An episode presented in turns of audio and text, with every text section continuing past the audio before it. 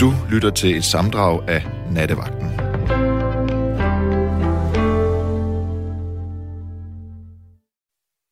Jeg ved ikke rigtigt, hvordan du har det. Jeg har det sådan her, at nu er der gået lige præcis et år med corona. Et år fra, at vi begyndte at snakke om, at den nok var ved at sprede sig til Danmark. Og jeg kan ikke huske, hvornår det første tilfælde kom i Danmark. Det var vist i slutningen af februar sidste år. Men på den her tid sidste år, der rendte vi i hvert fald lidt rundt på mit arbejde. Det andet arbejde, jeg også har, var sådan lidt, shit, hvad sker der? Og jeg skal da lige love for, at det gik fuldstændig balalaika. Jeg har været igennem mange stadier. Jeg har været igennem sådan et, fuck, vi dør alle sammen stadie. Jeg har været igennem sådan et stadie, hvor jeg kunne ikke se sådan nogle dystopiske film til sidst, fordi jeg tænkte, vi dør af hungersnød og sult og tramper hinanden ihjel inde i nogle supermarkeder, fordi at vi kan ikke, hvis vi brækker benene, så må vi... Jeg havde skræk-scenarier inde i min hjerne. Så var der nogen, der sagde til mig, at jeg ikke måtte se nyheder, det hjalp. Så gik jeg lange ture med min hund og trænede med den i stedet for, det hjalp faktisk rigtig meget. Så gik jeg ind i sådan en fase, hvor jeg var fucking ligeglad. Så var det nok. Hen over sommeren, jeg var tæske ligeglad. Jeg havde sølvpapirshat på, vil jeg gerne indrømme. Jeg var ude i sådan noget, hvad er det, den der regering vil. Den varede til langt ind i efteråret. Ikke min sølvpapirshat, den røg rimelig hurtigt af igen, men den der sådan, agtig. Hen over jul, der havde det sådan lidt, nu tager vi lige et nyk mere, og så bliver det godt igen. Og Mette Frederiksen sagde godt nok, at vi lige skulle tage januar og februar med, og så blev det godt. Jeg synes, jeg har været tapper, ikke? Jeg synes, jeg har været rummelig. Jeg synes, jeg har været tapper. Nu er jeg bare nødt til at sige, jeg kan ikke mere nu. Jeg keder mig. Altså, livet er simpelthen for surt, sådan her. Det er simpelthen for smørløst i en eller anden grad. Det er simpelthen for trist. Og jeg kan mærke, at jeg har lige talt med David, som sidder i teknikken, som taler om, vi har talt om det der med at tage på hotel. Det er der jo rigtig mange, der gør for os, som sådan et afbræk i hverdagen. Og jeg kan godt forstå det. Jeg kan virkelig godt forstå det. Det er ikke lige det behov, jeg har. Jeg har simpelthen behov for at drikke vin med nogle mennesker og sidde og sludre, uden at skulle være bekymret for, om man nu bør det eller ej.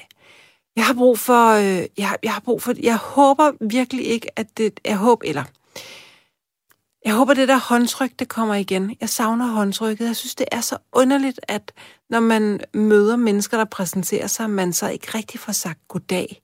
Fordi det er sådan noget, vi giver lige hinanden en albue her. Jeg savner at give hånd. Jeg savner at kramme. Jeg savner at drikke vin i mine venners sofaer. Jeg savner at gå på café. Jeg savner at gå ud og spise. Jeg savner at shoppe. Jeg savner at prøve 4 kjoler i en butik, og måske købe en af dem, efter at have været i deres prøverum.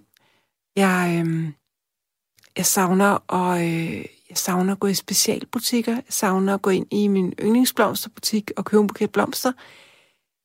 Så det er de små ting, jeg savner. Jeg savner ikke nødvendigvis den store fest eller den store rejse. Men jeg savner de små ting i kærligt lag med dem, jeg har allertættest. Som sagt, uden at være bange for, at man har gjort noget galt. Jeg er så træt af den der skam. Jeg er også træt af at blive udskammet, fordi jeg ikke er bange. Jeg er stadigvæk ikke rigtig. Den der angst for corona, den tror jeg... Jeg havde den galopperende i marts måned, da ingen andre havde den, og jeg følte mig ren til grin, fordi jeg troede, at vi skulle dø alle sammen. Jeg har den ikke mere. Jeg kan godt engang mellem have det sådan lidt, shit, tænk nu, hvis den muterer 17.000 gange i alle mulige kloster, 429.000 versioner, som den der, sådan noget, vaccine ikke kan tage. Og hvad nu, hvis den bare kommer igen? Og hvad nu, hvis den... sådan kan jeg godt få det. Men jeg er ikke bange for mere selv at få det. Jeg er heller ikke bange for at smitte nogen. Jeg tænker, at Altså, at jeg var blevet smittet 117 gange, hvis det var, at det var. Men det var det ikke. Jeg kunne virkelig, virkelig godt tænke mig at tale med dig om alt det, vi skal, når landet åbner igen, når verden åbner igen. Fordi det gør den, ikke også? Det håber jeg virkelig, at den gør. Vi tager udgangspunkt i nat i, at verden åbner. Jeg kan ikke rigtig regne ud, hvornår. Jeg måtte sådan lige diskutere med min søn her forleden dag, at han sagde, nå, men så tager vi hele februar med, og så måtte jeg sige, ja, måske også marts. Jeg kan ikke regne det ud. Jeg kan simpelthen ikke. Jeg kan ikke finde ud. Det kan være, du ved meget mere, end jeg gør, og kan give mig et præg om, hvornår jeg rent faktisk kan komme ud og drikke sådan det med en veninde eller to på en café. Fordi det er nok i virkeligheden det, jeg trænger allermest til.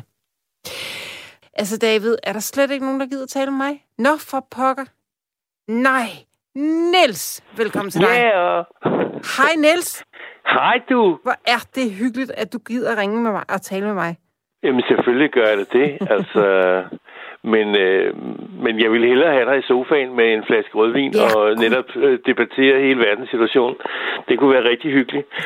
Men det var derfor, jeg også kom i tanke om, da du sagde det der med, at man var træt af ikke at kunne give hånd og give et kram. Og alle os, der nu er vilde med sådan noget, at mennesker pludselig er blevet farlige på en eller anden måde, ikke? Yeah. At det er dem, der render rundt og kan smitte os, og vi kan ikke se på dem, om de er smittet, eller at de ikke er smittet. Og det synes jeg gør det får sådan en ekstra dimension, ikke? Altså folk, der render rundt med halsterklæder og rød næse og sådan noget, dem kan vide man godt, man måske ligesom skal holde et afstand til, men sådan ganske almindelige mennesker, som ser helt normale og søde og rare ud, det gør det altså lidt spooky, ikke? Jo. Så jeg er helt på dit hold med hensyn til det der med, nu er jeg ikke, skal jeg hverken på bestige Mount Everest eller på anden måde på nogle store vilde udflugter af nogen som helst start. Så jeg starter også med de små ting, med netop med det der med, at man kan være sammen bare med sin familie igen på en ganske normal vis, ikke? Vi har jo skrottet alt, hvad der hed julefrokoster og samvær og sammenkomster i den store stil, og hvis vi endelig har været og taget tilløb til det, så har det været sådan noget, du ved, med millimeterdemokrati, ikke? Hvor man skulle have en vis afstand til hinanden og albuer og jeg ved, mærkelige ting, ikke? Altså, du ved, man det er jo ikke hyggeligt, vel? Nej, det er fandme ikke hyggeligt. Altså, man går egentlig kun og tænker på, hvornår skal vi hjem igen, ikke? Fordi det er det, altså jo længere vi er der, og jo altså den der i baghovedet sidder der jo hele tiden, ikke? At kan der være nogen af dem her omkring bordet, der faktisk er syge, ikke? Jo. Det er det jo. Altså, sådan er det jo. Det er jo blevet sådan, fordi nu har vi været i det, som du selv sagde, et helt år, ikke? Og det gør jo, altså, vi er jo vanemennesker. Vi vender os jo hurtigt til tings tilstand og andre måder at være til på, end den, vi nu kendte engang, ikke? Og jeg må indrømme, jeg skulle også lidt skeptisk med, om det her det fandme får en ende, ikke? Fordi det er som om, at den mutation, der hele tiden kommer, og nu har vi fået en ny, og nu får den kode, og nu ved vi ikke, om den er farlig, og vi ved ikke, om vaccinen virker på det, og altså det er så kaotisk. Noget af det, der stresser mig, ikke? Det er, at jeg bliver lidt irriteret på Mette Frederiksen, når hun inden jul siger, vi lukker landet ned indtil den 7. februar. Og der vidste vi jo godt alle sammen. Min bare røv. Det er jeg ikke gjort med det. Vi alle vidste. Jeg har ikke hørt et andet menneske, der tænkte, nu åbner det jo. Det vidste vi jo alle sammen godt. Hvis hun nu gik ud og sagde, prøv her, jeg ved ikke, hvad der skal ske. Men lige nu, der tænker jeg, at landet er først normaliseret i september 2021. Så kunne man sige, så havde vi det som pejlemærke, og så skulle man ikke hele tiden tænke, i overmorgen bliver det godt. Jeg er så træt af de der meget korte afstande til, at lige om lidt, så kan vi måske poppe champagne, ikke? Men det er sådan en verden, vi lever i, altså, hvor at, på den ene side, så skal hun være vor moder på en eller anden måde, der har det store overblik, og som kan sige til alle børnene derude, nu skal I høre, jeg ved godt, at det er kedeligt, at I ikke kan komme i skole, og I ikke kan komme på arbejde, osv. Men der er lys forude. et eller andet sted. Ja. Og nu sætter vi en pejling på og siger, nu ser vi lige, hvordan at det ser ud den 7. Og så forlænger vi det lige til den 28. Og når vi når til den 28. Med mindre at Gud blander sig i det, så tror jeg sgu, at der risikerer, som du selv sagde, måske sådan at lige komme lidt mere på, ikke? Og selvom at det begynder at stramme til, fordi at der er selvfølgelig en hel masse ude i hvad skal man sige, den almindelige verden begynder at røre sig nogle ting, hvor man så siger, vi kan altså ikke blive ved med bare at have lukket ned. Det får altså nogle ultimative, vanvittige konsekvenser hele verden igennem med hensyn til produktion og salg og penge og huslejer og alt muligt. Altså, der skal jo følelsesmæssige katastrofer, ikke? Altså, folk bliver jo... Altså, ja. Ja, det er så det psykiske, ikke? Altså, du ved, det også påvirker folk meget forskelligt. Der er jo nogen, der er jo unge mennesker, hører, men der tager piller, og jeg ved sgu ikke, vil være her mere, fordi jeg synes fandme, det er et forfærdeligt sted efterhånden, der skal opholde, så der er ikke nogen fremtid, noget som helst. Så jeg kan godt se, at hvis man ligesom pisker et eller andet op, så kan man også få nogle lidt kedelige resultater, ikke? Men nu skal du høre, midt i alle elendigheden. Ja. Så har jeg jo tilladt mig at skrive sådan et lille kvad her. Ja.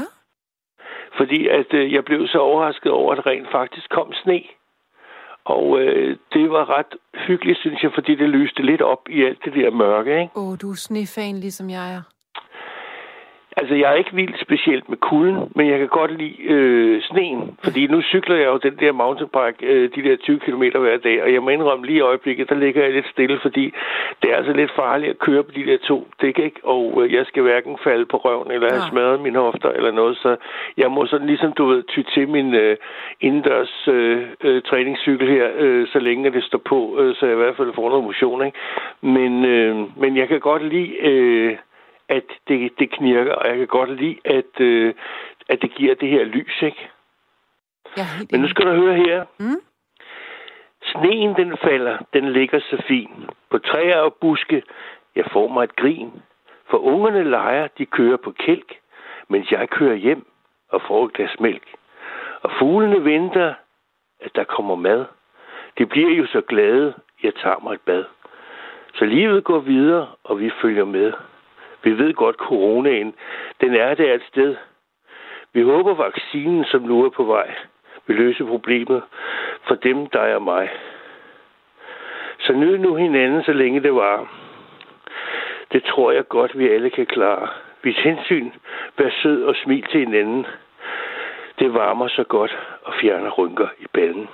Mm. Sådan der. Hvor var det fint. Ja. Det er faktisk meget interessant, det du skriver med at vise hensyn til hinanden, til at give hinanden smil. Der er jo så meget snak om, at vi skal tage hensyn til hinanden ved ikke at være sammen, og ved at passe på, hvem vi ser, og ikke give hånd, og ikke kramme, og sidde med mange meters afstand og alt det der. Yeah. Men det er jo også efterhånden en måde at vise hensyn på, at man lige får ringet til hinanden. Ja, yeah, ja. Yeah. At man netop ser hinanden, for spurgt ind, sådan, hvordan klarer du det her? Hvordan har du det? Ja, lige nok det. Men altså, de der små ting, de får en stor betydning, ikke? Ja. I hverdagen, og det der med at sige hej, når man møder nogen, eller hvis man får en kontakt med nogen, der man kan se, at det går kun og glor ned i vejen, ikke? Altså, det er vigtigt at lige rykke lidt til folk, ikke? Og så sige, hey, vi er her endnu, altså, hallo? Altså, der skal sgu ikke så meget til, fordi alle har brug for det der lille tilkendegivelse af, at... At vi må, hvad skal man sige, vi er her sammen med hinanden om det her. Der er ikke ligesom nogen, der kan melde sig ud af klubben og så sige, nå, det er jo ikke noget, der vedrører mig. Det ved jeg jo, det vedrører os jo alle sammen, jo. Enig. Og der er der ikke nogen forskel på, om du har mange penge, eller om du ser godt ud, eller hvordan du ellers gebærer dig rundt i verden. Altså det her, det er en fælles opgave, ikke? Mm. Nå, men ved du hvad, jeg synes, at det var meget hyggeligt lige at få hils på dig, og lige forvente dagsordenen, som jo ligger lige til højre benet. Og så, men jeg skal lige høre, Niels. Ja. Hvad glæder du dig allermest til? Hvad skal du, når Mette Frederiksen en dag siger, så smid det mundbind, gør hvad jeg har lyst til? Jamen, jeg håber på, at de fleste mennesker, jeg føler sådan ligesom, at verden kan på en eller anden måde åbne sig igen, og folk kan smile og smide hæmningerne og kramme hinanden lidt for kryds og tværs. Ligesom når vi vinder VM i fodbold, hvor man ser den der eufori, fuldstændig spontane glæde brede sig ud, uanset om man kommer fra Mellemøsten eller Afrika, eller hvor fanden man kommer. Altså, så bliver det pludselig bare fedt at leve og være til og være sammen med nogle andre mennesker, ikke? Hvor man har det der fælles rus, ikke? Og den må jeg indrømme, den glæder jeg mig rigtig, rigtig meget til, hvis jeg kan tillade mig og ønske et eller andet. Fordi jeg, som sagt, synes jeg, at når alt kommer til alt, så er det trods alt de banale, almindelige, dagligdags ting, der trods alt er vigtigst for os alle sammen. Ikke? Ja. Ja, det tror jeg. Det er også dagligdagen, jeg i virkeligheden savner allermest. Ja, lige nok det. Men vi er også privilegerede. Vi lever jo i et smørhul af et lille land, som jo på mange måder har skilt sig ud fra mængden på den måde, at vi har haft en frihed og en gøren og laden, som vi måske ikke sådan rigtig har tænkt så meget over, var noget specielt. Men når vi kigger os omkring i verden og ser, hvordan folk de lever og er strammet ind med både det ene og det andet, og diktatorer og fandens bumstok, så har vi jo sådan ligesom virkelig fået kniven for struben her, fordi at vi netop har haft den der enorme frihed til at gøre alt muligt. Så derfor tror jeg også, at mange føler det måske virkelig meget mere alvorligt her, hvor vi netop får indskrænket vores bevægelsesfrihed og vores måde at leve på så voldsomt meget, som vi jo slet ikke er vant til. Og derfor så tror jeg også, at vi måske mærker det meget mere, end man måske gør det mange andre steder. Enig. Niels? Ja? Tak for digtet. Tak for dig. Ja, og velbekomme, og fortsat have det rigtig godt, og pas på jer selv alle sammen. Ikke? Og det må du også, og vi kan jo bare tales ved igen en anden dag. Ja, det gør vi. Det er godt. Hej du. Hej. Nu er jeg vist nok så heldig, at jeg tror, at jeg har Bjarke igennem. Er det rigtigt? Jamen, det er da fuldstændig rigtigt, Rikke. Hej, Bjarke. Ja, Bjarke fra Skive. Nu vil jeg så prøve at lege din corona-ekspert og prøve at give nogle input her, fordi jeg tilhører selv målgruppen i den forstand, jeg er kørestolsbruger, og det vil sige, hvis jeg nu fik coronaen, så ville jeg krepere, fordi min fysik nu engang er noget svækket. Og det vil sige, jeg har 4 hjælpere, og vi har gjort alt for at undgå coronaen indtil nu. Mine 4 hjælpere har begrænset deres kontakt med andre for at skåne mig. Og samtidig så bor jeg i et bofællesskab med 20 familier, hvor vi har fælles spisning. Og det har vi selvfølgelig ikke kunnet videreføre her i coronatiderne. Så man kan sige, alt det her med kontakt og besøg og alt sådan noget lignende, har jo været min norm. Og så for at sætte toppen på isbjerget, så har jeg så været bundet til min seng på grund af siddesår. Og det har jo så gjort, at isolationen jo selvfølgelig har været endnu værre, end den normale ville være i den her situation.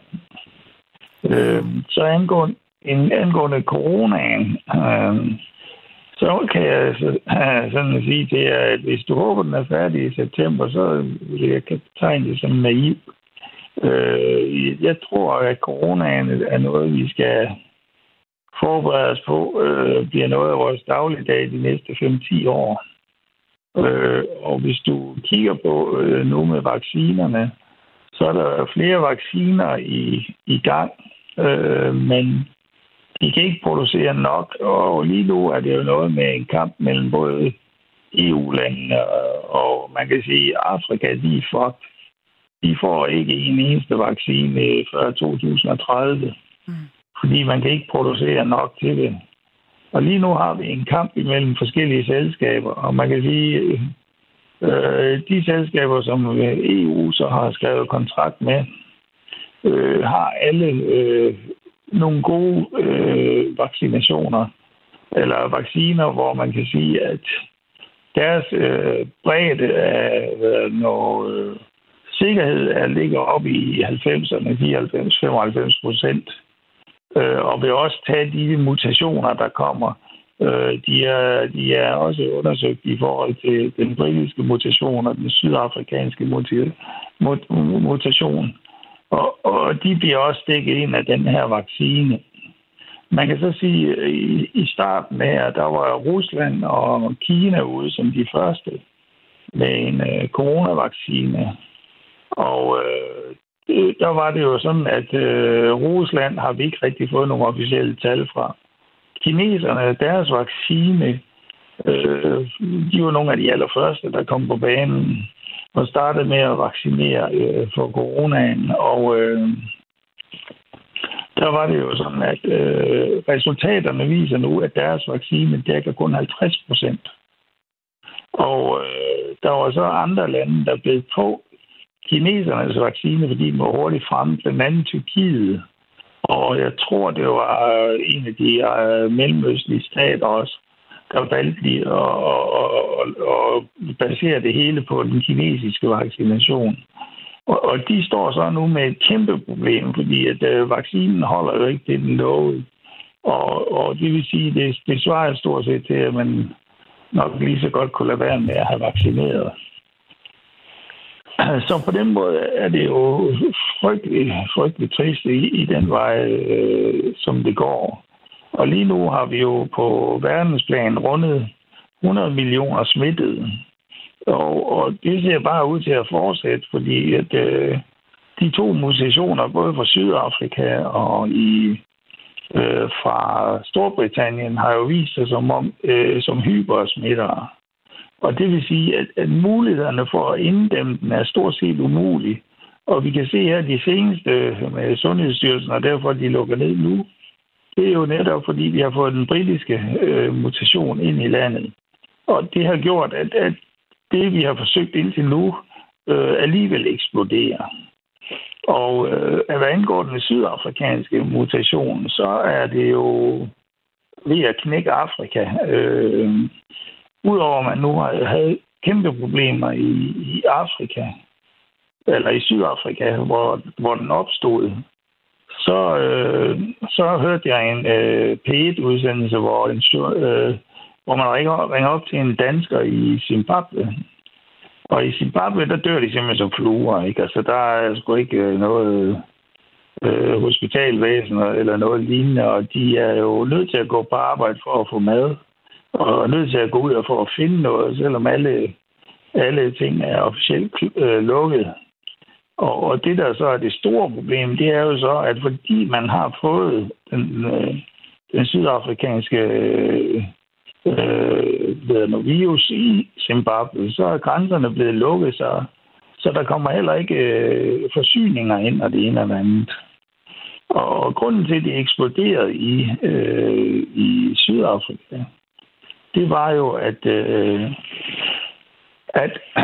i Sydafrika, eller i Zimbabwe, grunden til det eksploderede, er jo, at man har 3 millioner zimbabwianere, som arbejder med lavtlønsjob i Sydafrika. Og de tog jo hjem til julen, og tog så coronaen med i den her version med til Zimbabwe. Og det har så fuldstændig lagt Zimbabwe i knæ. Mm. Og den pågældende dansker, de ringede til, havde selv haft den sydafrikanske version, og han havde været frygtelig syg, og nu efter var han frygtelig ramt. Han havde store lungeproblemer stadigvæk, smagsløg og lugtesans var væk, samtidig med, at hans... det var gået ud over anden fysik, der var lidt omkring hukommelsen. Og for de andre, eller i Zimbabwe, selve de almindelige folk, jamen de faldt om som fluer, og for at sætte prikken over i, så det Zimbabwe havde respirator, det var 11 til hele befolkningen.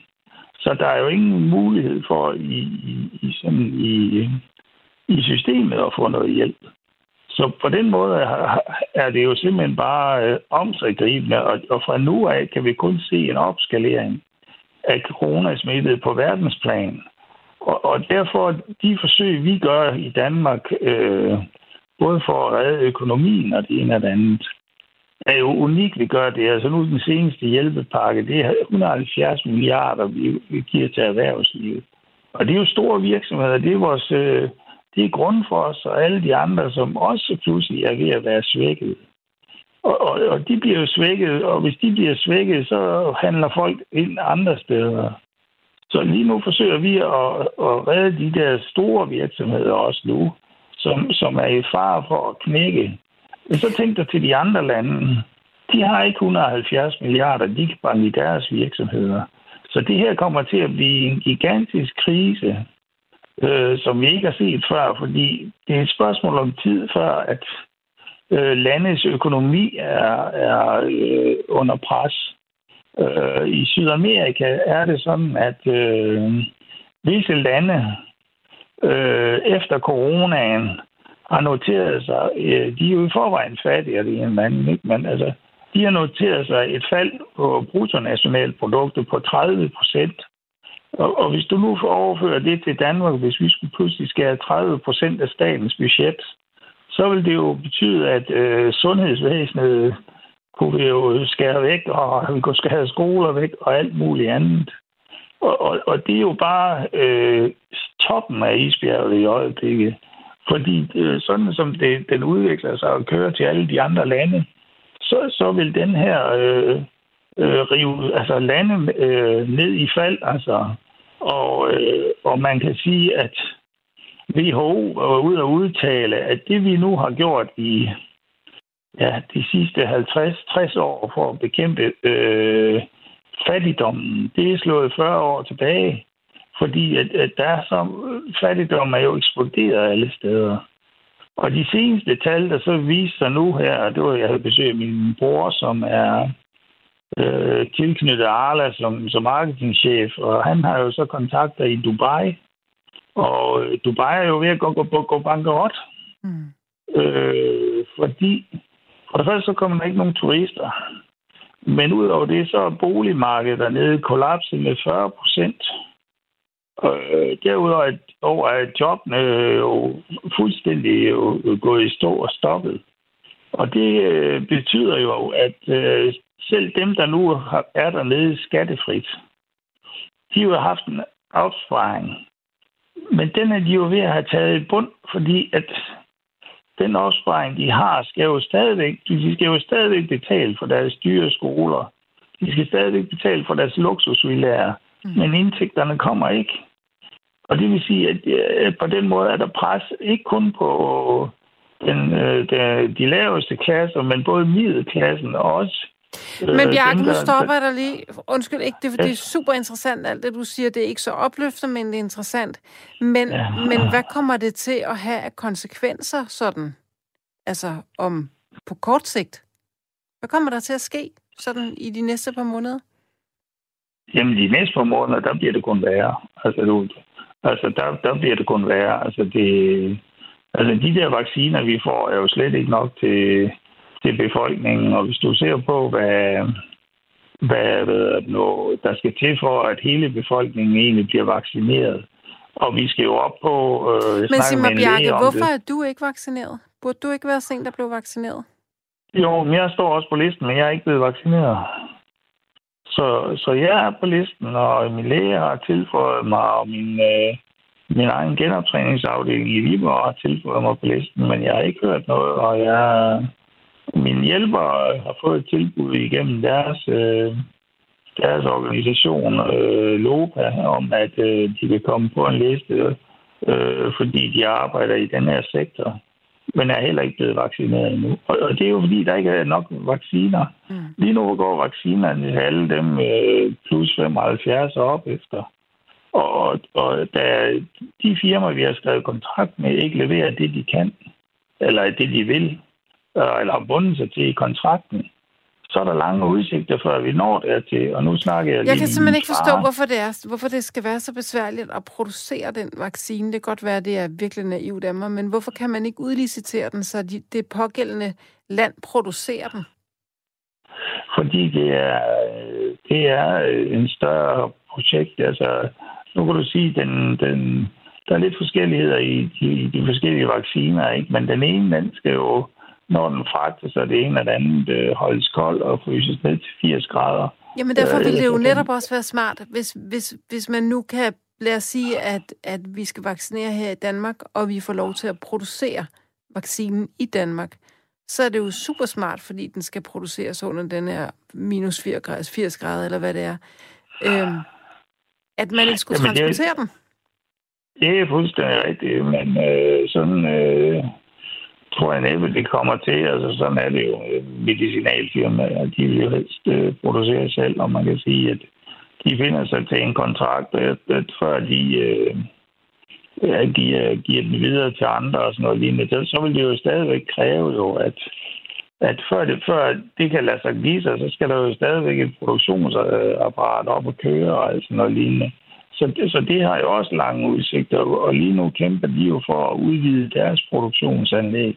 Så man kan sige, jeg ved ikke, hvad der er hurtigst, om man skal have tillid til, at de udbygger mest muligt nu for at sælge flere, eller fordi jeg tror, den tid, det ville tage for at skulle producere her i landet, ville jo kræve... et godt rumtid for at kunne bygge en fabrik og alt muligt andet, der kan producere det. Så jeg tror, at det er sådan det er et håb, at det kunne ske hurtigt, og det kunne være, men jeg tror, at tidshorisonten for sådan noget ville simpelthen være for lang i forhold til, at de udbygger et eksisterende anlæg, og man får flere doser den vej. Det tror jeg simpelthen er den eneste mulighed i den her situation. Men man kan sige, hvis du lige tager Dubai tilbage for at lige afslutte den, så var det jo, i og med at de var ved at gå bankerot og ikke havde nogen indtægter, det der gik amok med ved dem, det var jo så, at de åbnede op i juledagene, og så fik de alle de der hjernedøde britter ned til at fejre jul nede ved dem, og de rendte rundt på bar og drak sig pissefulde og lavede sange og stod og krammede hinanden, og det ene eller andet. Efter julen her, der eksploderede coronaen ned ved dem, ikke? Og de kan slet ikke styre det noget. Det går helt amok. Mm. Så på den måde kan man sige, at der skal jo ikke meget til for et land lige pludselig knækker under, fordi det kræver sgu bare en dum beslutning, og så man får nogle englænder, så ligger landet fuldstændig dødt.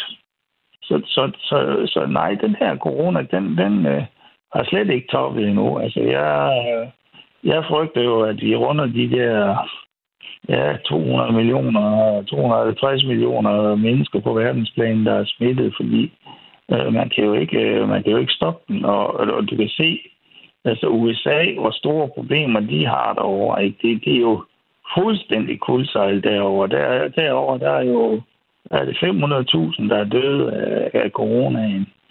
Og det bliver bare ved med at stige og sådan noget lignende, ikke? Så nej, det her noget, det skal vi forberede os på, og det er de næste 5-10 år. Altså, jeg ser ikke det her slutte før, fordi der er simpelthen ikke vacciner nok. Men tror du, vi skal være spærret inden i de næste 10 år? Ja, det tror jeg mere eller mindre. Jeg tror, man skal forberede sig på, i hvert fald, det bliver langsigtet. Og jeg tror, at... man kan måske godt... Altså, jeg ønsker jo lidt, at man tog den anden vej rundt, hvor man siger, at man lå butikkerne åbne op, hvis man så havde sådan et coronapas, hvor man, hvis du nu var clearet for corona, og så kunne fremvise dit coronapas om, at du inden for kort tid siden havde fået en clearing, hvor du ikke havde corona, at så var du velkommen i butikken og sådan noget lignende, fordi det ville sådan kunne redde, eller i hvert fald tage toppen af de der konkurser, der ville komme. Og det var jo ligesom det, jeg synes, man skulle arbejde hen imod. Jeg synes også, når man nu, altså nu har man jo forbudt, altså du er tilskuer til fodboldkampe og sådan noget lignende. Og det er også noget, der undrer mig over, at når nu klubberne kommer frem og siger, jamen vi adskiller folk i mindre grupper, og der bliver spritet af, og vi tjekker med en lyntest med for corona, og så kan vi jo så kan de komme ind og i sikre forhold og det ene og det andet. Og jeg undrer mig over, at man ikke på den måde kan lænke nogle steder, hvor så folk stadigvæk kan komme ud og få en oplevelse, og stadigvæk kan være en del af noget. Mm. Jeg forstår heller ikke, altså jeg forstår til dels godt, at man lukker alle butikker, men altså restauranter burde jo på det samme måde have en mulighed ved hjælp af et coronapas, og så spridt af, og det ene og det andet, ikke? Så burde det jo give muligheder for de fleste at have åbent. Mm. Mm.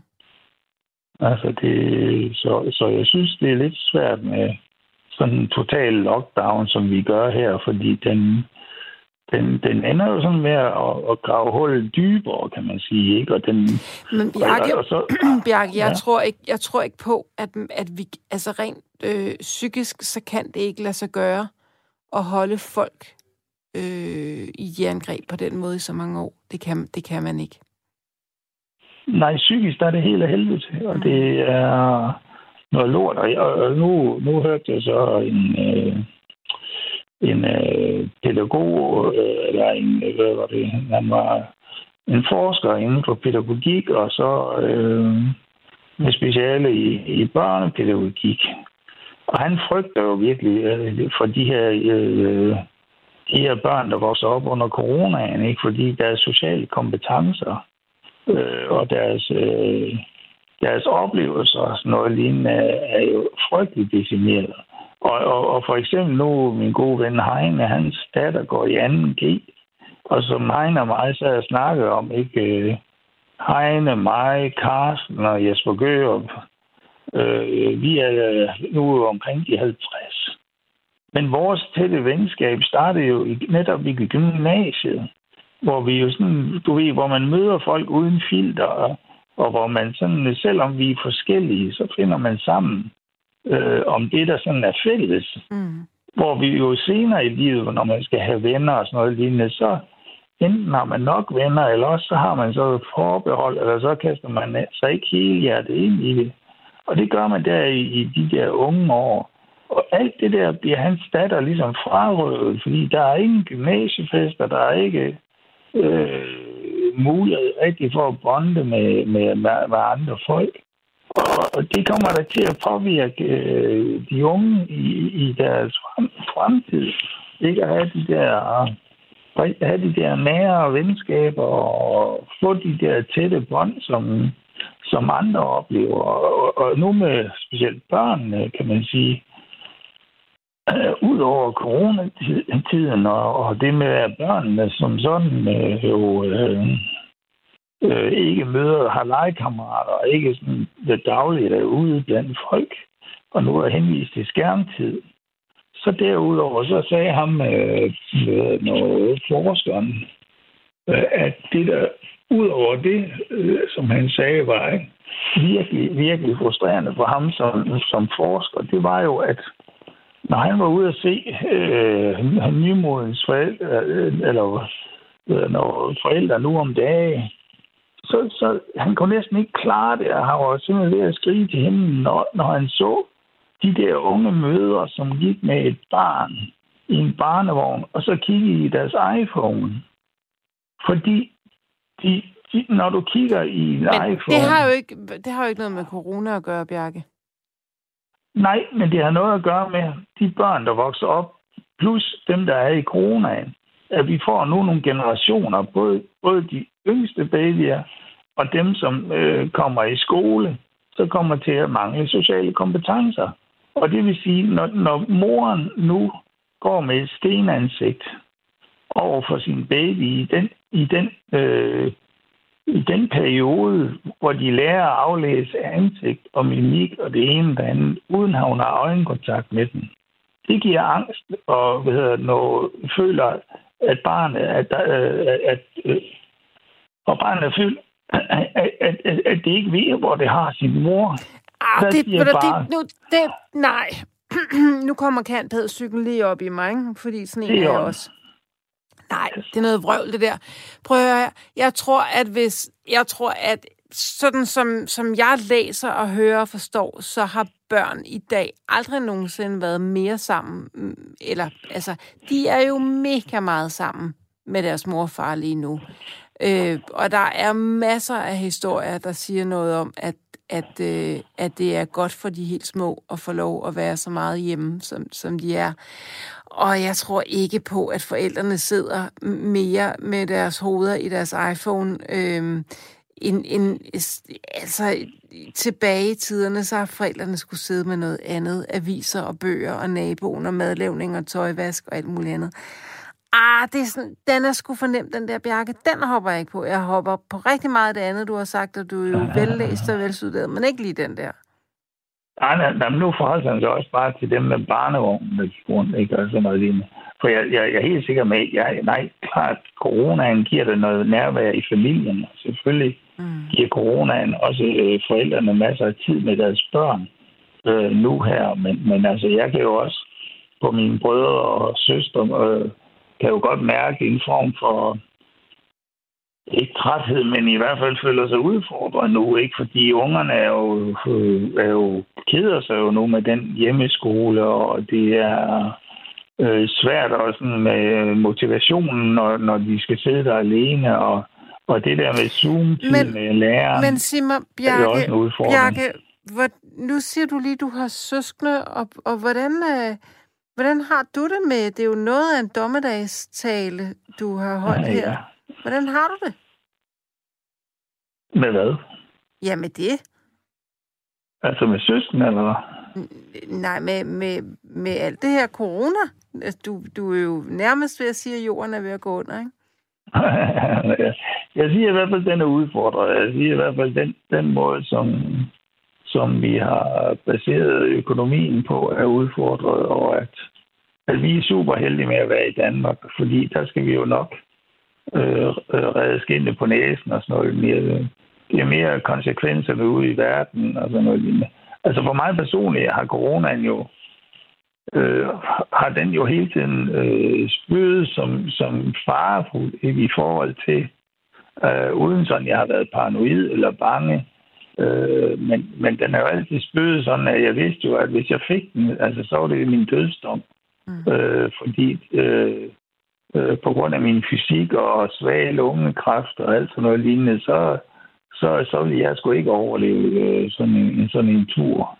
Og derfor har jeg jo gjort alt for, at vi skulle undgå den, og vi har minimeret kontakten med familien, så de kun er en 2-3 stykker ad gangen og alt sådan noget lignende, og sørge for, at vi mest muligt kan gøre alt for, hvad der nu er bedst. Vi spritter af hver dag i min lejlighed og spritter håndtag af, og på den måde sådan forsøger bedst muligt at holde. Og så når min mor er her, hun er jo sådan helt længere eller mere end mig, fordi hun er jo nu i 70'erne og absolut i målgruppen. Og hun har jo haft en veninde, der var ramt af corona, som virkelig nærmest var ved at knække på det. Og derfor er hun jo sådan en, der jo går hen, og så når hun er sammen med nogen, så åbner hun vinduet og lufter ud hver time for at få frisk luft ind, så der ikke er bakterier, der sådan kommer i årene. Ja. Jeg er rigtig, rigtig glad for, at du har ringet ind. Jeg vil ikke sige, at det har været en udsøgt fornøjelse, for jeg synes, det er lidt tung information, men jeg er trods alt glad for, at du... Jeg håber, du har været glad for at være med i hvert fald. Jo. Jeg håber, der også er informationen kan give stof til eftertanke. Altså, jeg håber jo også...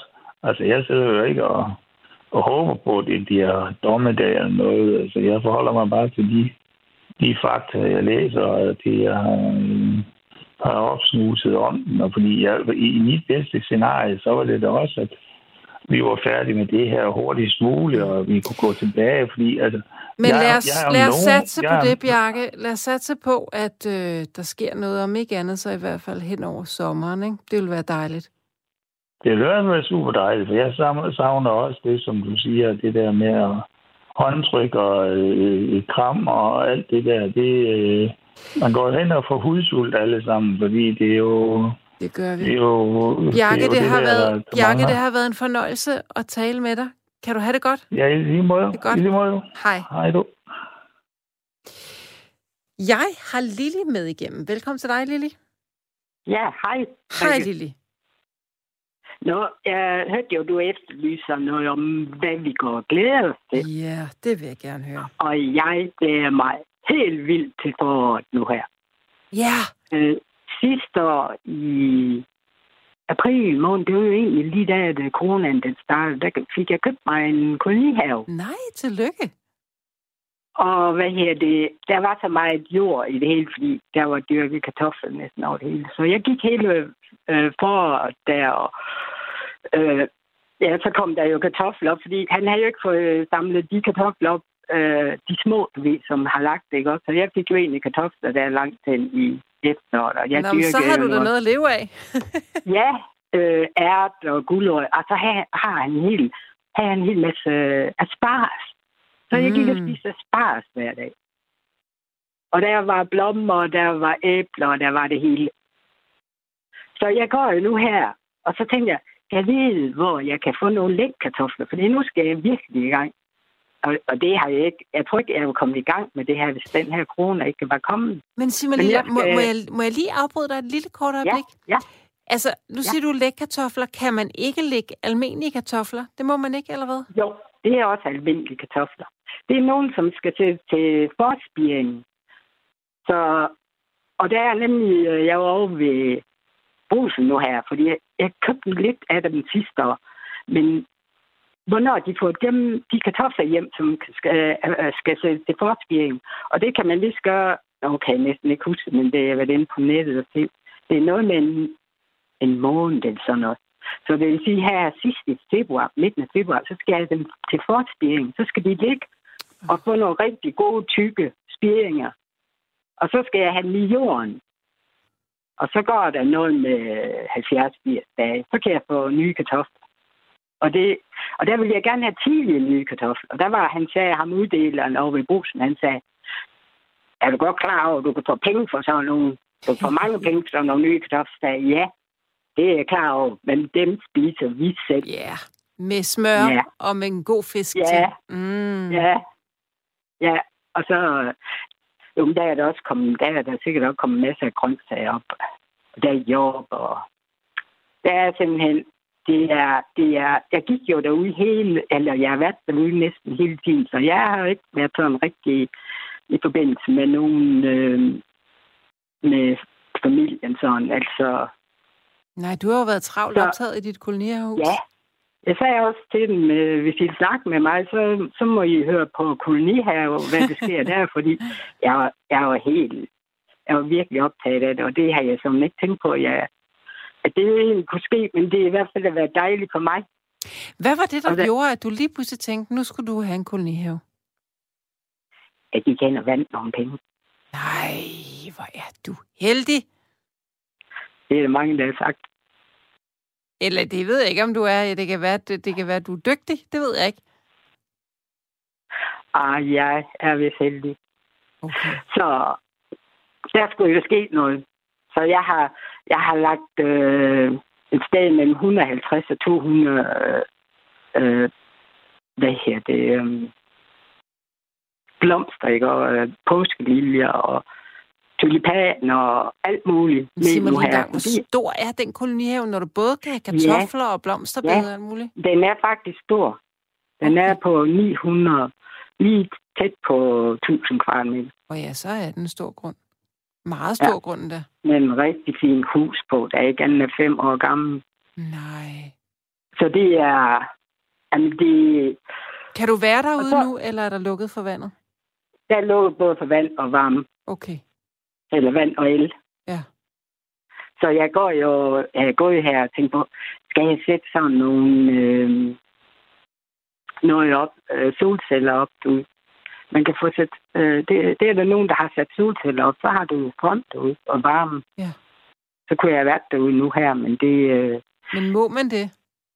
Ja, det er det flere, der har. Ja. Men så er der sådan nogle regler med, så må man bare ikke overnatte derude og sådan noget, ikke? Nej. Men, altså... Men det, jeg lå helst hjemme i mine egne ting og sove. Okay. Helt afgjort. Ikke når du flytter derud, vel? Nej, altså jeg skal bare være derude om dagen, og det ligger lige op til en skov, og det er bare så fredeligt derude. Det er altså når man bor inde i en tæt bebygget lejlighed her, helt inde i centrum, lige op af 3 værtshus, som nu er lukket, hvor vi så kan få vores nattesøvn. Så kom derud. Ja, men du føler simpelthen, du har vundet hele verden. Det har du jo også, men du vil gerne sove derude om sommeren, ikke? Jo, altså det kunne da måske. Altså der er vist, at jeg har hørt, der har været lidt arbejde på, at det er noget med, at der skal være toiletfaciliteter, at man kan gå i bad. Så kan det vist godt altså, gøre, at man er der om natten. Nå, du har ikke bad og toilet i dit hus? Nej, den er bare tom, altså. Der har jeg jo bare sådan sofa og bord og sådan noget derinde. Der er ikke noget... Og så, hvis jeg fik sådan en solcelle sat op, så kunne jeg også have en køleskab derude. Okay, det lyder som et meget primitivt koloni her hus. Ja, men det er sådan er det.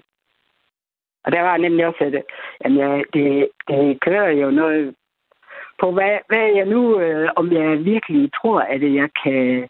Jeg har hørt om sådan for 50 år siden, eller måske 75 år siden, med frugttræer og sådan noget, når at de begynder at blomstre, så gik man ud og tændte bål om natten, for at de her blomster ikke blev ødelagt af den frost, så tænkte jeg, hold op, skal jeg nu til op om natten og så ud og tænde bål? Det bliver sgu da sjovt. Gud, det er simpelthen sådan, man gør det. Kan man ikke købe sådan nogle... vil det ikke være smart at købe sådan nogle cafévarme lamper og stille op omkring? Eller dække dem til med et eller andet? Nej, det tror jeg ikke. Altså, jeg skal jo nok til at arbejde i, hvis jeg skal have tidlige kartofler. Så skal jeg også tænke på, at de skal dækkes til og have noget varme, hvis der bliver.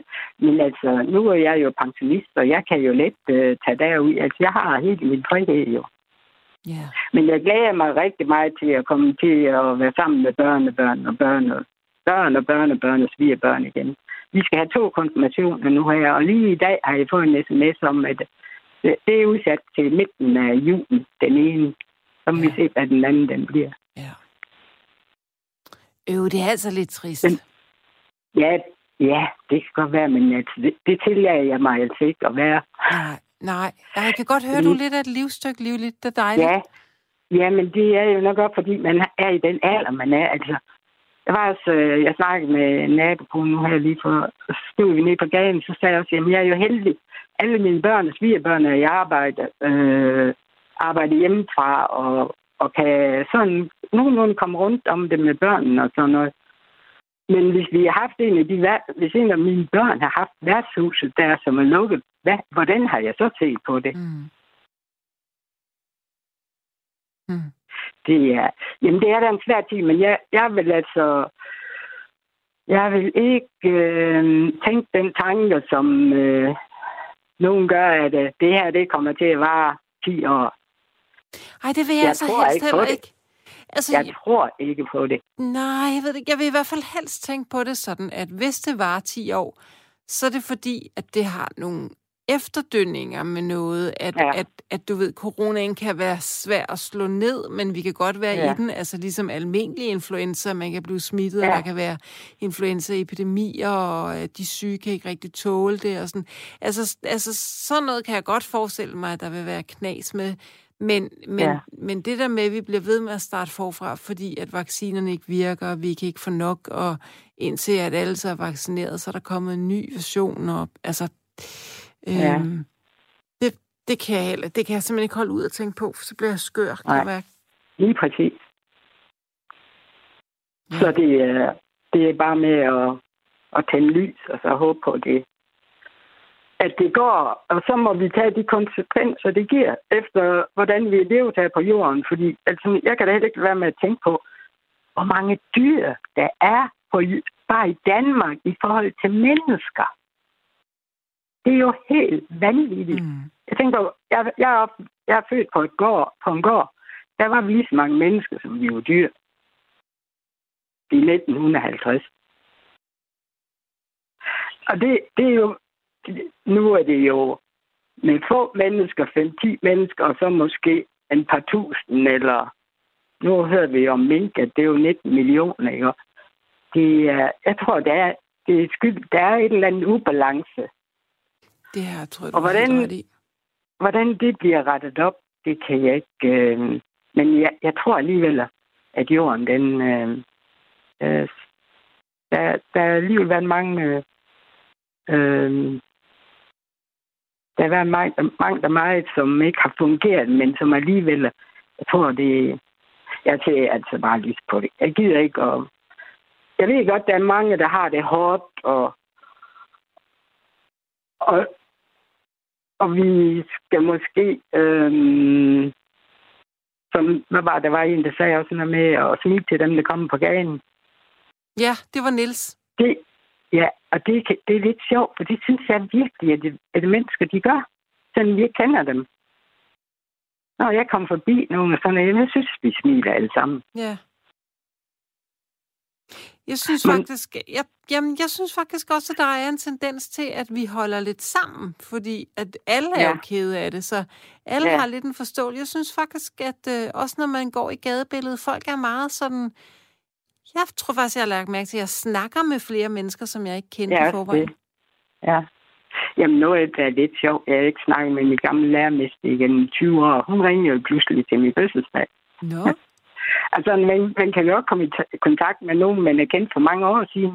Det synes jeg da også er sjovt. Hvad er du uddannet som? Frisør. Nå, ja. Nej, hvor hyggeligt, at hun ringede. Det var da dejligt. Ja, nu havde hun en datter, der havde fødselsdag på samme dag. Nå, så derfor kunne hun huske det.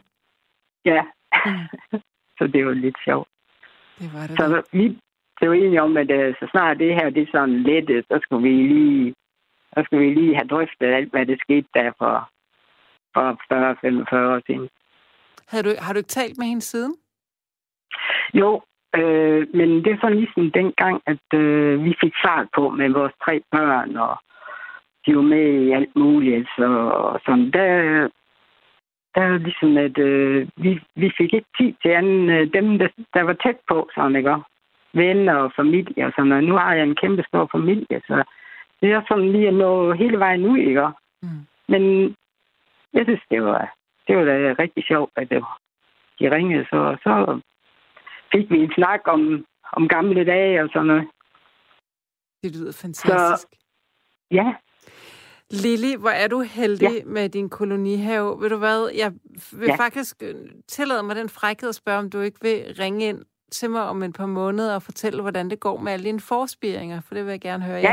Jeg skal også til snart at forspire i min vindueskamp. Så kan vi... Mine lægkartofler. Ja, det er lidt spændende, fordi det er lige, hvor man kan få nogen henne, hvis nu der er nogen, der mener om, hvor man kan få nogen. Nej, men der er en her, der har skrevet, hils kartoffeldamen og sig, at hun kan få læggekartofler alle mulige steder, og også blomsterløg alle mulige steder. Hilsen for Ejner. Ja, men det var først i uge 10, jeg kunne få dem herovre ved vores købmand. Så jeg må jo prøve at se, om jeg kan finde dem en anden sted. Ja, eller måske købe dem på nettet og få dem sendt. Ja. Det vil jeg nok gøre. Men der burde der være sådan, at man kunne køre en sted hen her i Jylland og skænde dem. Ja, måske. Fordi at, jeg kan godt lide, hvad det er for nogen. Jeg vil ikke sende buder for noget, så jeg vil gerne se det, at jeg skal have i jorden. Det kan jeg godt forstå. Så det bliver spændende. Lili, nu er der simpelthen ved at være tidspunktet, hvor der ikke er mere nattevagten. Ved du, jeg har nyt samtalen? Ja. Held og lykke med kolonien. Lige måde. Hej. Tak skal du have. Hej.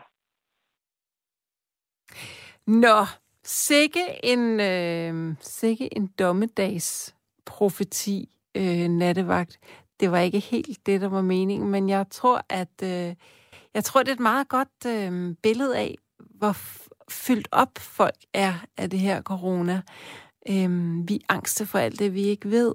Vi er fyldt op, og jeg tror, vi er sådan godt og grundigt med talsrette.